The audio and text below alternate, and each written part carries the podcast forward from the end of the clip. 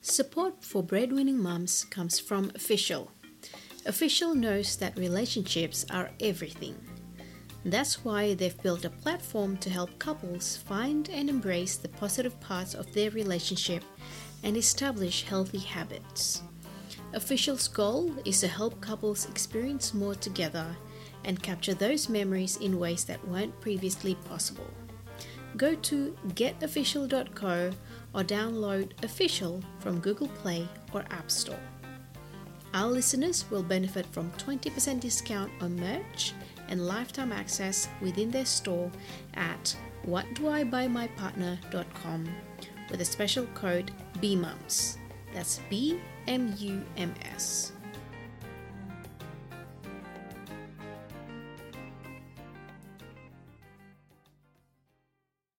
Coming up next on the Breadwinning Mums. Don't be afraid to fail. We, we're so programmed like that that we don't want to fail at anything sports, relationships, this and that. And it's like, man, that's where you grow. When we're younger, we're so often uh, worried about, oh, I'm going to look dumb or somebody's going to be disappointed with me. And so most people play it safe um, just to avoid those experiences. And it's like, man, I don't want to be on my deathbed going coulda, shoulda, woulda. And I've learned as I've gotten older that's like, what do you have to lose? Like, try, just try. Um, if there are things you really want to pursue, even if this this bombed, at least I know I tried and I gave it my best and I pushed this industry forward and I evolved and on that there it's not a total loss. There's a lot of good to come out of that.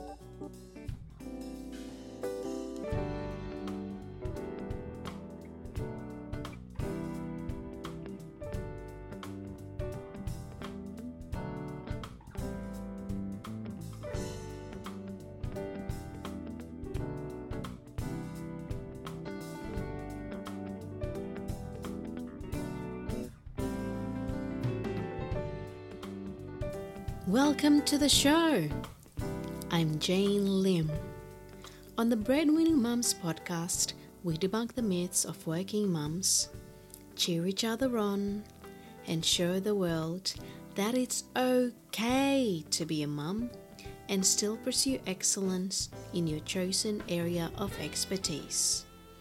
Today we're chatting with Christine Janssen, a fellow breadwinning mum with one teenage daughter. Christine is the founder and CEO of Edstutia. She shared with us her life story about growing up in the Midwest, moving and finding her place in New York City, and arriving at the pinnacle of her career with Edstutia. Here we go with Christine Janssen.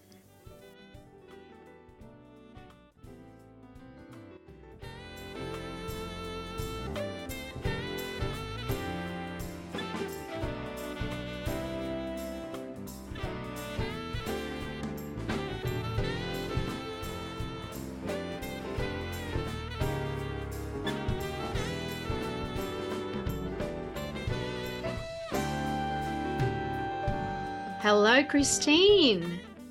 Hello, hello. How are you, Jane? I'm very well. How are you?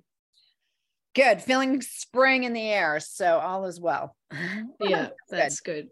good. okay. So, Christine, can you tell us a little bit more about yourself, where you started from, and how you came to be where you are? Oh, that's a loaded question, Jane. um, okay. So, um, I am originally from um, the Midwest, and um, ironically, I've I've built a career around education and learning, but I was not. I didn't stay in step with um, when I graduated from high school. I didn't go to college right away. I didn't do what everybody else was doing, which is actually pretty telling about who I am because I don't like to do to conform.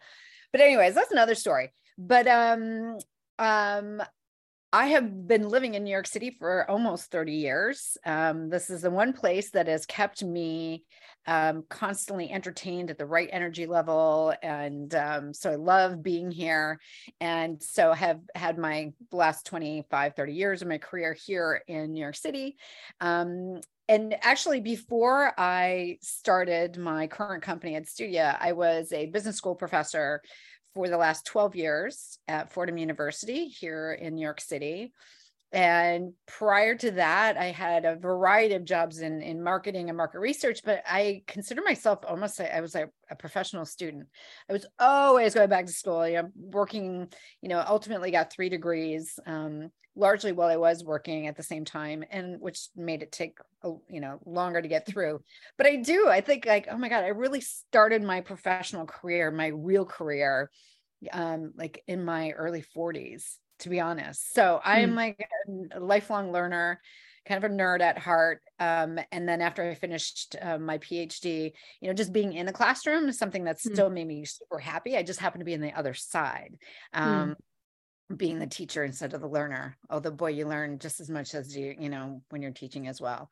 But anyway um so i've had kind of a weird you know uh, professional background but um all roads led me here to new york city and to fulfilling this career um, as a lifelong learner and and really trying to change um kind of traditional learning, teaching, training I've seen from, again, multiple angles, um, what some of the shortcomings are and how things could be better mm. for learners and whether that's, you know, higher ed or adult learners. And so, yeah, everything's kind of led me into this, this point in my life. Um, and I feel finally now, and I don't have to tell my age, but at this point in my life, I'm finally at the place that I think I always was supposed to be, or that everything led me to what I'm doing now. So this is kind of my, um, this is my career. This is what I'm finally uh, launching at this late stage of my life. Not like You've I'm arrived. I've yeah. arrived. Yes. yeah, exactly. I was just watching this cooking show uh, on Netflix, and this chef, he was saying, he's a Michelin star chef, and he said, um, everything that you do in your 20s and 30s, you're only student, you're only learning. When you mm. come to your 40s and 50s, then that's when you actually become a somebody who's making a, a real contribution to the world. Yeah, interesting. Yeah, well, and then you also have taken the time to become, if it's a subject matter expert or something, or knowing your craft really well, um, mm. and understanding um, you know who who you're serving or what problems there are to solve and yeah, yeah that you're right that does it takes time to figure that out and where you want to your your role in it. And i think all yeah. of us are you know have that opportunity to address an issue a problem yeah. you know in the world. And um yes it's very rewarding to finally be at that point i have to say. Yeah that's awesome. So what brought you to new york? Um uh, I was living in Connecticut prior to to being in New York, and I just every time I came here to visit, I I remember driving up the West Side Highway as I was leaving, and I'd look back and I would point out the window. And I'm like, oh, I'm gonna live there someday. Like, okay. Back. Like I just knew, like it. I, I loved to yeah. move when I was younger and tried different places in the United States, but yeah. I they're the vibe and the energy. I so thrive at the yeah. you know this type of energy Whew. Yeah. So um, I knew I was going to live here eventually, and I just yeah. don't want to leave. yeah. You know, I didn't get it before, and I've I've visited New York multiple times as a tourist, and I'm not sure whether if it was a jet lag or the season that I was in at the time. It was always usually the dead of winter. I didn't quite like New York as as a tourist, mm. but as someone who's currently a resident, I really appreciate that energy that you talk about, the mm. diversity, the polar opposites of you know the exact same thing. Like for example catching the subway it's a salty olfactory system. But then you catch a subway at nine o'clock in the morning and you hear someone playing guitar so beautifully and you get to appreciate both sides of the same coin. So it's it's such a beautiful city. Okay mm-hmm. so it's it, it sounds like it's been like a lifelong goal for you to finally live here. Um, what about academia life? You mentioned that you've had a wide range of experiences that led you here. What what brought you to this space? Oh boy, like I said, I was a late bloomer when it came to higher ed. I, uh, you know, to going to college. I didn't really know what I wanted to do, uh, where to go, when I wanted to move, and like I was just trying to figure out, figure myself out, hmm. um, mm. which is always a good experiment in your twenties. But um, going back to what I said earlier, that I don't like to conform. I just didn't want to do what everybody else was doing. So I took some time to figure out who who am I, where do I want to go, and then I finally realized, um, you know, that I really enjoyed learning Mm. And um, it's just so weird. I don't know. It's such a hodgepodge. I had you know different jobs and stuff. Just didn't find my place. But I always loved to be in the classroom. I loved going to the bookstore and smelling the books. Like it just like yeah. nerd But yeah. something, something that really drew me in. And so you know, um, again, I had random jobs here in New York City and marketing and stuff, but nothing was really fulfilling. And then I went and got my MBA. And I, that was like one of the best times of my life, those two and a half years. And this was pre 9 11 too. So the world was different. But um, I loved, I loved being in school. It was a high for me. It was mm. a high. Mm. And um, so eventually I did, of course, go back and get my my PhD after working for a little bit. That was a bucket list item for me. But again, being back in the classroom and being a student again, I think I really identify with being a student. And frankly, if there was another degree beyond a PhD, another level, I probably would go for that too. Yeah. Um, I really don't have the time to do that, but I, I have thought about even going getting an engineering degree. Um, yeah, really. Like I, love yeah. it. I want to know more. But there are other ways to learn without um yeah. you know, without having to go into a program. uh, exactly. Exactly. Yeah. Um, so yeah, again, professional student for so long. And um, I didn't know exactly where my PhD was going to take me. I thought I would do um, be more of a researcher and teach on the side and it actually flipped. So I ended mm. up spending more of my time in the classroom um, and not really doing research. And, uh, and mm. that's totally cool with me because I really enjoyed being in the class with the hmm. students mm. and having an impact on them. Um, so a lot of academics, um, especially if you're tenure track, your job is to to research, publish or perish, right? And I never went on the tenure track. Um, mm. It wasn't an option for me, and I'll spare you all the details. But I didn't really care. I love to be in the class, like I said, mm. with students, and I think I could have much more impact with way more people by being in a classroom versus writing a, an article that not nobody reads. So um, I just kind of made my again, I kind of made up my own gig. I was the director of entrepreneurship at um, Fordham University and built out the whole program and hire people to to teach in the program and just do things differently. I I refuse to get textbooks or use textbooks and do exams and multiple choice tests with the Scantron and and all that stuff. I just I just did everything differently, and I was I felt like I was often labeled as other in mm-hmm. quotes. Mm-hmm um, while I was working in higher ed, but I, I didn't care. I liked it. I knew that what I was doing was right and best for the students. Um, and so that was a great um, uh, tenure, for lack of a better word, um, while I was in higher ed. I, I, mm. I loved it. What I didn't like was um, the established systems yeah. within these institutions yeah. that actually um, kind of suppress innovation, whether it's from mm. faculty, um, you know, leadership, or even the students. And I hated that. Yeah. And so that actually led me to leaving um, and starting my own ed tech company. And I've got a lot of vision for what this company can be from for different segments. But yeah, I left my nice cushy uh, academic career mm. um, to start this. So, but, but it's okay. It's like I said, it's everything that I've done and learned and built so far. I really feel like it's led me to do exactly what I'm doing right now. So that feels good.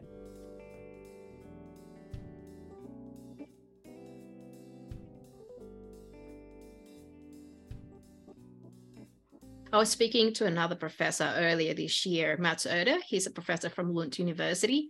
And mm-hmm. he was saying, I asked him a similar question. I, I asked him, why are you an academic? And he said, because he loves the idea of knowledge sharing that comes from being an academic academics. And he said, but he loves the idea, not the institution that comes with everything else that you've just described. Yeah. Um, and I can totally relate being a lifelong learner. I, I'm a nerd at heart as well. And I, I really, what you mentioned before, it's such a high. It really is such a high. So I'm, I'm currently studying the MBA, and it's probably been one of the most amazing few months um, ever. Just meeting amazing people, you know, academics just like yourself, who are really not just talking the concepts, but actually walking the talk. here you are. Um, so with you've been um, teaching entrepreneurship and now you are doing entrepreneurship with yes. studio. Can you tell us a little bit more about your vision, what problem you're trying to solve, and how you're solving it? Absolutely. Gosh, I, I talk about this every day. So, okay. Um, so I started working on Edstutia. Um, actually, the the thing that pushed me over the edge was the, the pandemic. I've, I've mm. been kind of devouring anything I could get my hands on for years about the future of learning, the future of education, what it could be, should be. And of course, being inside the animal, I learned a lot um, mm. about possibilities and, and what not to do. Mm. And so during the pandemic, just seeing how we all had to adjust to teaching online and mm. seeing a lot of resistance um, and just like with faculty um, and other administrators that we had to adopt. We had to adopt to something we couldn't control. Or adapt to something we can control and adopt a new technology. And I, for the pandemic, I'm very grateful that it pushed us to start mm. using more technology. Otherwise, mm. this would have been kind of kicking the can down the road and, you know, not not having to integrate new tech out of necessity. So yeah. anyway, that experience was eye-opening to me. I mm. I loved, I kind of like disruption in a weird way.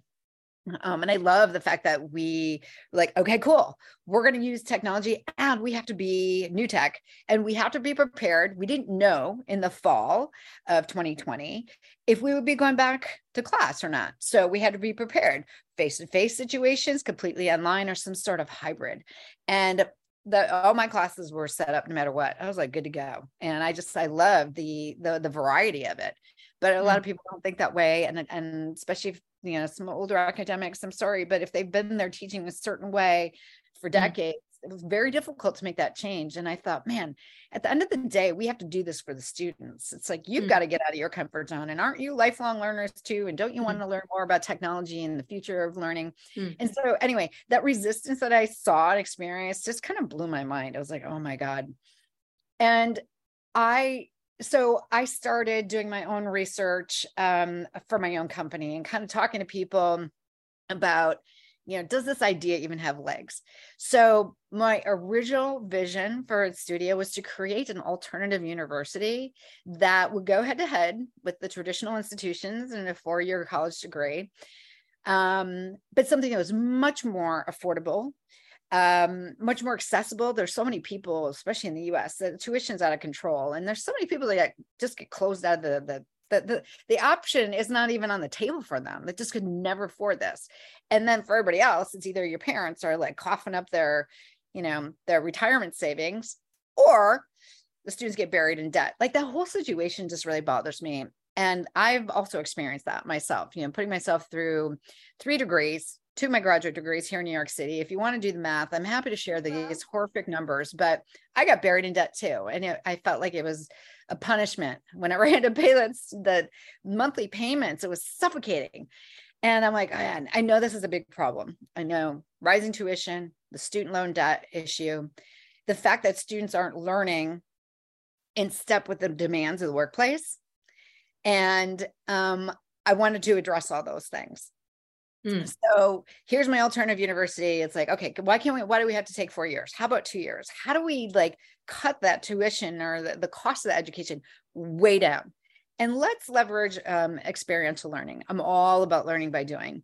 Um, that's really where the magic happens. I can't, I really, I've seen one too many student, you know, in a class um, or just think about their whole college career where they're usually sitting in a, in the classroom as a passive learner and being spoken to um, and then here regurgitate something on an exam and you walk out the door and then here's your degree we're not really preparing them for mm. a real job and a, a career and then you know they're not learning how to think and the problem solve like they should be um, and then also the skills that they're learning um mm. this massive skills gap in this country and probably globally and it's just mm. ridiculous mm. it's like we're higher ed is not listening to what employers are looking for what do they need and the you think about where what industries are booming? Where are the jobs? And so many of them land in the fields of like data science um, cybersecurity even digital marketing and analytics and all these things are tech driven except so many of our students aren't required to learn a whole heck of a lot of t- technology. Mm.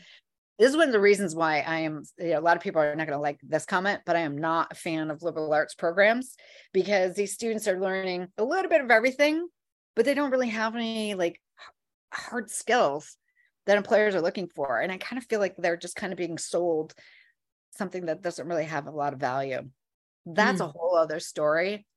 But we are doing our students a disservice, but not really reinforcing um, the tech component. It doesn't mean you have to be a coder, but means you need to understand the language of technology and you know any business. I don't. It doesn't matter what industry or sector you're in. Um, or we're all going through this digital transformation, and those folks who can understand that will do so well in their careers. So again, I, I just didn't feel that we were serving our students as well as we should. And I'm like, there's got to be a better way.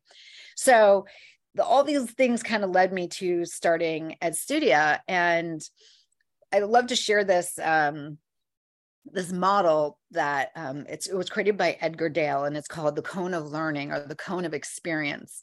And it's actually a pyramid shape and it explains, you know, um, about learner engagement and retention. So, like at the very tippy top, it's like, okay, we remember about 5% of what we read. Well, think about that. Mm. And if that's one of mm. our primary ways of teaching people, is like, mm, uh, I don't mm. know. Below that, it's like, okay, we remember about 10% of what we hear, okay, or view, you know, mm. um, passive, still passive learning. Um, and at the very bottom is we remember um, 90% of what we actually do. Ding, ding, ding. That's what I'm focusing on. And I think that is just like that that's that's the answer. And so everything that I wanted to create for Studio was based on that learning by by doing, that experiential learning, because you know, the engagement goes way up and also of course the retention I often use the example of swimming. It's like you can't, you could read a million books about how to swim, but if you don't go in and do it yourself, how are you ever going to learn? And how are you ever going to know what it feels like to float, to, to, you know, mm. go into the water, keep yourself moving, whatever. Right. So that's mm. kind of my little analogy. So the other component that was key to my original vision was um, just getting away from grades and mm. teaching to the grade, teaching for tests. Um, the students get so wrapped up. I know I got to get a 4.0 or I need an A. And a lot of times they can weasel their way through to get an A, but they really don't learn much. Um, and then ultimately they come out with a piece of paper. They have a degree as that piece of paper, but they also their resume is another piece of paper. And that doesn't really tell the whole story of who this person is and their capabilities and their skill set. It's so antiquated to me. Now, I know hmm. we have LinkedIn, and that's a, a, step in the right direction, absolutely. But I thought, let's get rid of all these things that just don't work. And, and then ultimately taking what the learners learn and be able to showcase it on mm. like a digital portfolio that becomes like a living, breathing, dynamic it's not even a document. It's it would be you know in a in a, a digital file that has a mm-hmm. unique url that the learners could share with a potential employer. And in that way there's no guessing. The, the students can actually put on there this is what i created. This is what i built. This is what i learned. This is what i developed. And here's examples of it. So mm. you know you don't have to guess. Do you really know how to do x? Yes mm. i did it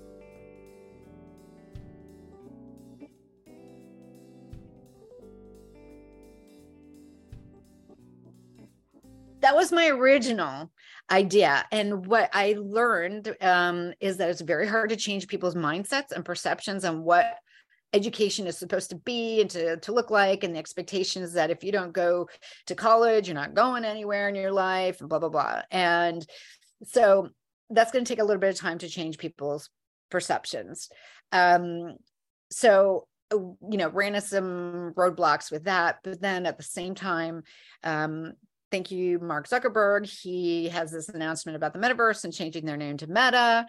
Um, and that big, you know, I don't mm. know if hmm. you remember that in the, the fall of, I guess it was 2021 um you know and it just made the metaverse um and vr you know much more household name mm. uh, that people are paying attention to um and at the about the same time i remember reading about um companies like accenture that were investing in the technology and buying all these headsets and and remember we're in the thick of managing virtual and hybrid teams and mm. like you know thinking of convenient or uh, not convenient yeah convenient but innovative ways to keep people connected mm. um, and collaborate and communicate and still play and work and learn and do all that stuff together even though we were apart um, so then I'm like, wow, there's an opportunity here. So a lot of little signals happened um, in the fall of 2021 that then um, made us pivot. Not made us. We decided to pivot and focus more on um,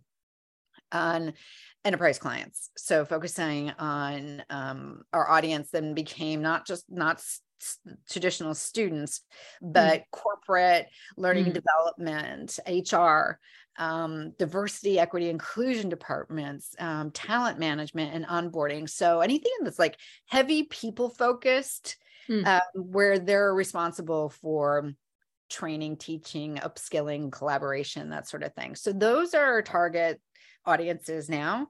And so mm. what we're, we're, suggesting to these folks is to take what you already have. Um, so for example, what are you doing now for onboarding new employees? What we're suggesting is VR enhanced learning. So it's not saying replace everything that you've done in the past with VR and be in virtual reality 24 seven. It's like, where does it make sense to give people a like kind of a, a psychologically safe environment for people to apply those skills to practice, to make mistakes, to experiment, whatever, um, until they feel, you know, either they build their confidence, they build their comfort level, they build their skills level. It could be giving critical feedback, it could be about negotiating, it could be on leadership skills. But having this virtual space is such an awesome way to connect people in this different dimension. So again, no matter where people are geographically, they can meet mm-hmm. up in this space feel connected, feel part of their team, and continue learning in a much more immersive engaging way than zoom. Like we've all moved to zoom these these virtual meetings. And when people i, I kind of laugh when people talk about uh, you know virtual learning and virtual training and really what they're talking about is is like a zoom session. It's like that's really that's not, not really no that's not like immersive virtual learning. So we're trying you know people are getting fatigued with um, Zoom in that type of interface. And so, mm. you know, the timing is is great and really ripe for having this other option and medium, if you will, to connect people um, through virtual reality um, and using different forms of immersive technology, whether it's VR or augmented reality or mixed reality. So it's super exciting. And we know that the metaverse is you know, behind us, it's happening, it's coming, it's and Web3. So we've got that wind under our wings. You know, I know it's not a fad. Um, so it's like really trying to be at the forefront um, in um, when it comes to learning. So, like I said before, I'm everything that I've done in the past has led me to this point that I can be creative and innovative and leveraging technology and addressing problem you know there are mm. multiple problems but if we're going to focus on just with um like with with corporate um any type of upskilling training onboarding it's like yeah all these things that just happened with the pandemic and now that people are a little more dispersed or maybe the company already was globally dispersed it's like wow this is such an affordable convenient alternative to really mm. connect people so um yeah all roads led me to to hear. That was a long answer. Sorry. no, it's, it's good to see you're very passionate and obviously you've thought about it a whole lot and it's evolved yeah. a lot as well ever yeah. since. So I'd like to go back to um, when you were still in Connecticut, I guess. Can you tell us what was the young Christine like? Did you always know that you were going to be a mom then? Oh my God, no. no, I'm very much into my career in school. Um, you know, I, I moved to the city when I was just turning 30 and it's a very interesting dynamic. Okay we're not talking about connecticut here but the the younger version of me um living in new york city there's so much opportunity there's so much to do. It's it's like just having a ball as a young person. And it was kind of funny but most of my girlfriends and i were so busy with our careers that we, you know, we're starting to reach our late 30s, almost 40. And it's like, oh, we forgot to have kids and get married. I'm not kidding. It was so weird. But it's not like we were had like sacrifice we were having a ball it's just mm. a fun place to be and there's just mm. opportunity mm. around every corner mm. um mm. and i always struggled i wish I, I, would say this i wish i had two lives one that i could just you know go and you yeah. know do the mom thing move out to the suburbs yeah. um, and then do the career thing it's very hard as you yeah. know and most working moms know it is hard to do both and god i remember this this conversation would come up again and again when I was working um you know, a regular corporate job, you know, and the women were always like, so what's the golden answer? Like, how do you find work-life balance? You know, this we're all yeah. talking about it. And it's like, you know yeah. what? There is no no there is no they don't exist. Mm. Mm. It, it's not and it's like you do your best with both and that's where i think you know women who are you know really want to do 150% and raising their family and 150% of their career realizing that they can't do that and maybe it's 75% for your career and 75% with your family which is not great uh, no matter how you slice and dice that but yeah. um yeah i was very much into career and being, you know, a student, I was really busting my rear, especially working on my doctorate. And it's like, I don't have time. I didn't like, mm. I didn't even think about kids. I didn't have time to get married. Like it wasn't on my radar. Um, and, and eventually that changed when I was in my early 40s. Um, and I have, um, I, I got married. I had one um, child. She's actually almost 13 at this point. Um, but I've been a single mom um, for the last mm, nine years or so which is another thing you don't really plan for. It's like talk throw about talk about throwing some more fuel on the fire. Okay. so yes, being a single parent while building a career um, was certainly challenging. I mean, for a while there, I felt like I was a walking heart attack. And it was just like, hmm. you know, and then I've always thought about this too with um, single moms. And like, wow, how do you do it? And mm then uh, all of a sudden I'm one and I people ask me and I'm like, I don't know, you just do. You just mm do day after day and you do your best. And it's, mm it's um there's no golden answer. So yeah. um, can you tell us a little bit more about your uh, your daughter? What is she yes. like? She's awesome. She's um well, she's taller than me now, which is like embarrassing. Not that I'm not t- not very tall. Um, but she is um, in seventh grade and uh, she goes to school here in New York City. And she's into, uh, she's turned into my sporty spice and she's into basketball and softball and volleyball. And I mm. love that about mm. her because for a while, you know, life was all around TikTok and stuff. And I was like, oh my God, please go out and be active. So now I'm like super happy because I'm a sporty one too. Um, so she's totally into that. And um, yeah, we live here in New York City. We got a um, a dog that we're we, we're passionate about our dachshunds, little low riders.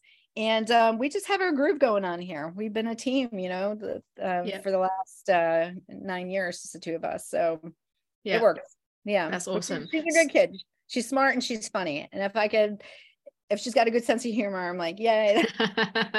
well, it's not hard to imagine where she got it from.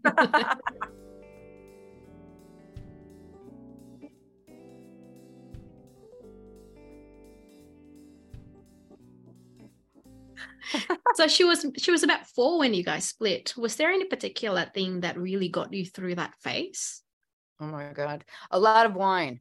Kidding, kidding. sort of. Um, you know what? I can't even remember, Jane. I feel like it's such a blur. Um, yeah. I don't know. You know what? I do have to say this being a professor and having that academic lifestyle was a lifesaver for me because I only had to go into work maybe two, three days a week. Those other mm. days I could be at home. Mm. Um, you know, she would go to daycare a couple of days, but otherwise I could spend time with her and I could take her to swim lessons or whatever it might be. And then I would have a month off at Christmas time. And then I'd have the summers free and do things with her. So God, I can't imagine if you, you know, yeah. for the women have to do a regular nine to five, you know, yeah 48 50 weeks of the year that oh my god that's going to be so hard so i'm super grateful that's kind of how i got yeah. through this it was a very yeah. flexible lifestyle yeah. as a professor mm-hmm. that's mm. awesome okay and so mm. she's uh, almost 13 now going through the base how are you dealing with that Well, just over the last couple months, she's she is now at a point where she doesn't really want to hang out with me. I'm not cool. I'm annoying. And you know what? I am cool, but um, she doesn't think so. Um, yeah, she's uh, yeah, transitioning to this teenager, and, and I sit yeah. and try to think about, well, how was I when I was that age? And I was very independent too, and I, you know, similar. But from a parent perspective, it's actually like it kind of hurts. It's like, wait a minute, you don't want to hang out and watch a movie with me? You don't want to snuggle like we used to? No, no, no, no, no, no, no. Um, so uh a lot of parents, especially uh, when it comes to daughters, will say, "Oh, they'll come around. They'll eventually come back, and they'll realize, you know, the relationship they have with you." But I'm kind of in the thick of it right now. That mm. I'm mm. I'm annoying, mm. um, mm. and uh, but so how do you, how do you, how do you deal with that? I just try to support. I don't know what the heck she's going through. I mean, what yeah. like these teenagers, these teenagers. I'm shaking my finger even even thinking about when you were a young girl it's like yeah. we grew up in a different time and mm. and so mm. a lot of the things that she's going through i don't i don't really i don't know mm. so mm. it's it's it's about being there for her and supporting her whatever it is because yeah school is hard and yeah. teenagers can be so mean and mm. whatever so i just need she just needs to know that i'm there to uh yeah to support her and i'm her best friend when she wants to go shopping then then she likes to hang out with me. You still have leverage by the sound of it.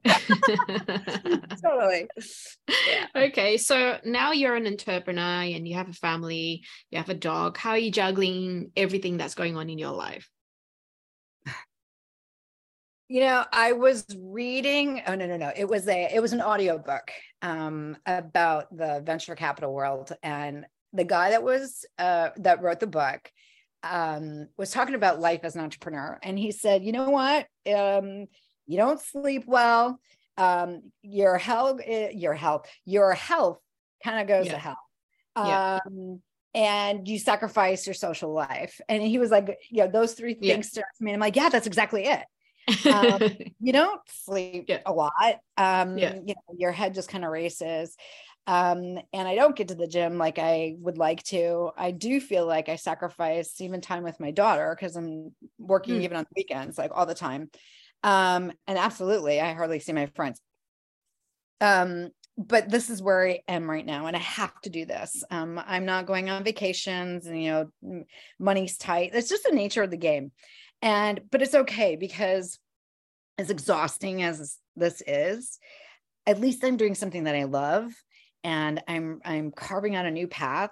Um, I would much rather be where I am now and exhausted than being at a job that I like it's mindless and I don't enjoy yeah. and being exhausted. So I remind myself of that. Mm. Um, so I don't know. I just kind of eh, am like going through my I, I kind of feel like it's Groundhog Day every day. You know that movie?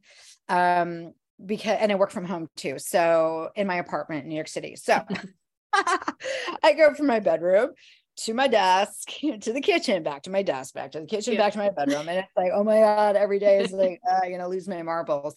Um, hmm. So getting out to the gym is my my saving grace and um, actually do some great thinking um, when I'm at the gym.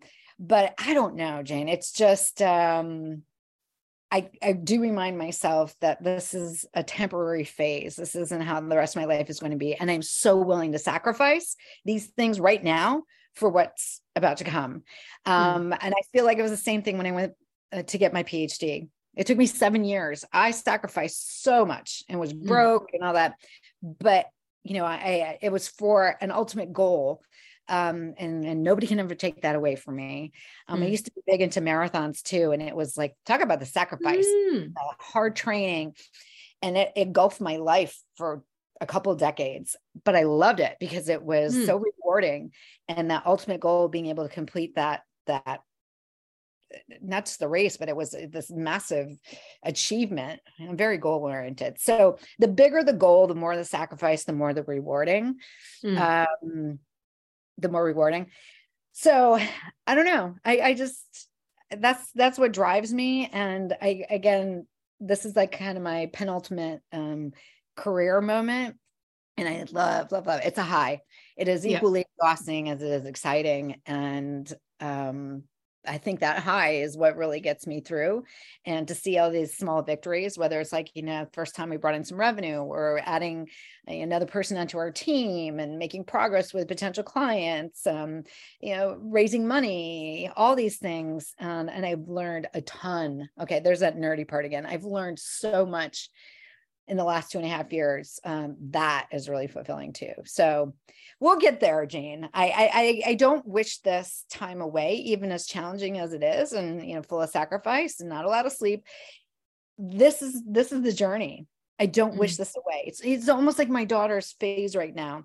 Even though it might be a kind of a crummy time, I don't wish it away because this is part of the journey as being a mom or part of her journey as being a teenager. And so it's okay it's it's the story. So um i don't know. I i love it. And i i would sit and think about um you know you have those days or moments it's like god what am i doing? Is this is this the right thing? Can i do this? Whatever. And i don't i don't really self-doubt myself but you have those those moments if you have a bad day.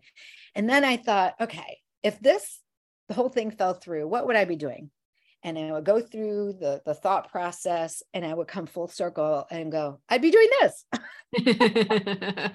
so keep going because this is where yeah. my heart is. This is where the opportunity is. This is where my passion is. And it's just, you know, it's like keep going. Um, hmm. and this is what separate, you know, if entrepreneurship was that easy, everybody would be doing it. Yeah. Um, so um yeah, it's it's uh it's super exciting. So I'm just gonna say I'm living on fumes and um Not necessarily. And see how long that lasts. I know. another quote that I heard, I think it was from the same uh, audio book. The guy was like, I don't know, I sleep like a baby every night, like as an entrepreneur. And it's like, why? You know, you take a second to think about that. And he's like, Yeah, I wake up every couple of hours crying. Like, that's perfect. oh dear. Um, so how many marathons have you run? Uh, 11. Wow. What was the toughest and why? Oh boy. Uh, my toughest one was uh, Napa Valley. Um, and that was my last marathon. Um, and it was because I I got injured in the very beginning and um, I was like, that was the first time I actually had family come to watch me in a race. And it was just a disaster. I'm like, this isn't how it's supposed to work. I ended up in the first aid tent for a while. My time was just a disaster. Um, but actually, this is a good story because I was not going to give up. I I walked, I limped, I you know I'd stop when I needed to. First aid, I'd, I'd done something with my foot and my heel, and I it's so dumb. I mean, this oh, is like no. second, the second mile, you know, and I had trained so hard. Mm. I was like, I'm going over this finish line no matter what. And I did. And it took me like six hours. By the time I got to the finish line, they had already taken down the finish banner. Like everybody was gone. But I was like, yep. damn it, I'm going to finish this. Yep. And um, I guess that just shows like yeah. the kind of person that I am. But um, I, I just had to finish that. But well, what happened? What happened on the second mile? I, I, I had some um, like heel spurs and I had injured my my ankle and my heel. This had been a, um, a, an issue that was brewing for months and I didn't even realize it, but it just all came to a head on race day, which things like that can happen. You could prepare and have the yeah. best training season and you never know what happens on race day. So it just sucked. Mm. it was just a horrible But experience. you finished. Yeah. I did. I did. Um, yeah, I don't have the the time to train like that anymore. So I'm I'm kind of done with my marathon days, but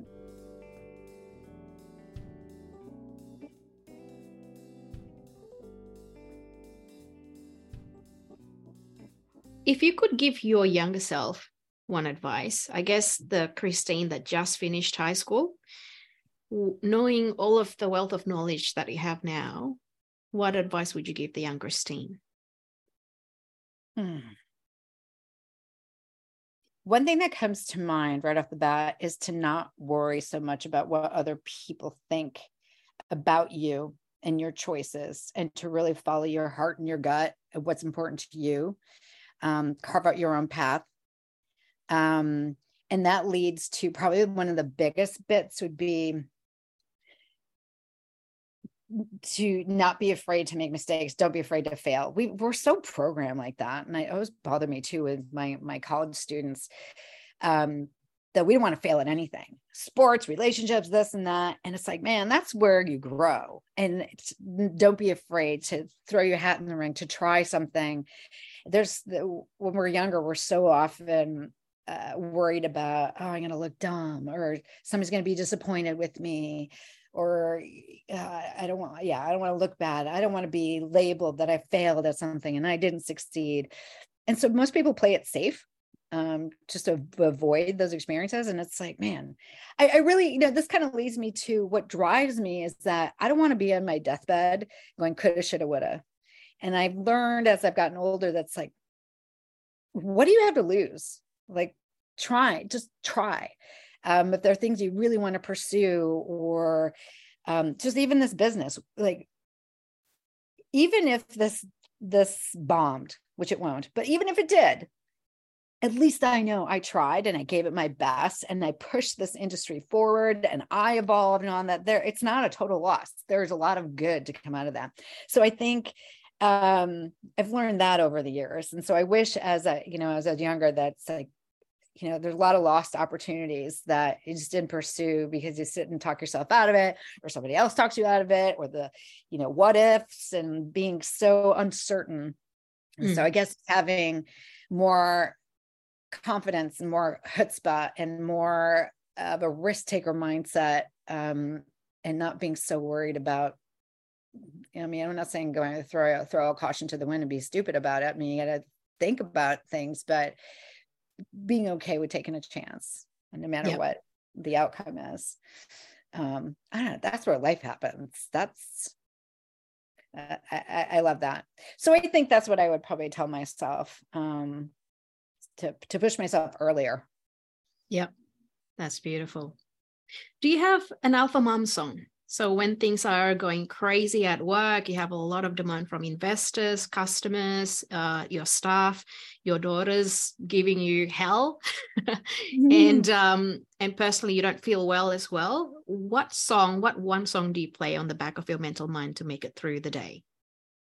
um, oh my god, I don't have any one specific song, but I will usually put on. I am a Rolling Stones uber fan and i wasn't so much when i was younger because when i was younger i thought oh man these guys are old. They're not going to be around very mm. long.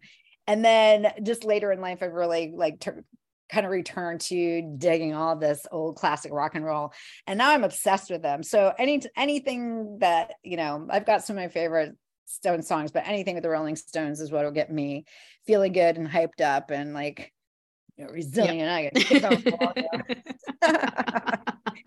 so that would be my go-to. Awesome. Okay, well, Christine, thank you so much for sharing your time with us. I really appreciate it. I guess as a last note for all breadwinning moms out there who are currently in the middle of either a separation or divorce mm-hmm. and finding it really hard to juggle both, let alone keeping their mental state uh, composed. What one advice would you give them if there was just one thing that they could do each and every day? Have a couple glasses of wine. They're probably doing that already. Um, I know people say this, and I don't, I did not subscribe to this fully, but it is so true. It's like you have to take care of yourself before you can take care of everybody else. And I've always been a gym rat. Like that's one of my happy places. I know not everybody is like that, but finding time to exercise and get some of your energy or frustration or whatever emotions out through the gym is an awesome way to expend that energy and to feel better about yourself at the same time. So that's one thing that should never fall off your plate um, because not only will it help you feel better, it just seems like mentally keeps you a little more balanced. Um, so and besides, you know, you have to keep working out to you know work off all the calories from all the wine. So it's just like a nice balance. it's um, a very sustainable cycle. there you go. well, hey, listen, if that's something that makes you happy, you know, whatever.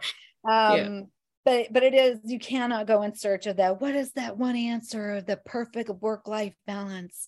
Um, hopefully because of the pandemic hopefully some people are able to work more from home and and find a little more work balance i'm like oh that's so awesome that we can do this now that parents can actually go in the middle of the day to to a conference mm. or see a kid in an event where that was so much harder before so mm. again silver lining from the pandemic um, but i really would say you, have got to it sounds so cliche but you really got to take care of yourself first um, to be the best version of you and it doesn't mean a perfect version of you but the best that you can at the time. And also remind yourself like it's not forever. Like the state of trying to you know juggle these boulders is you know it goes so fast too. Um i find it hard to even remember some of the things like the qu- questions that you're throwing at me or what was it like back then? Like i don't know because it's like you're going so fast 100 miles an hour you're just trying to mm. so take care of yourself. Perfect all right. Thank you so much, Christine. You're so welcome. Thank you for the opportunity. It was so fun.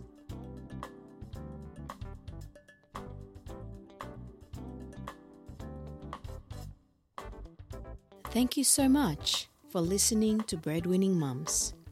Please subscribe and leave us some feedback so we can continue to make the show better for you. If you know a fellow breadwinning mum, please share the show so we can cheer each other on. Until next time.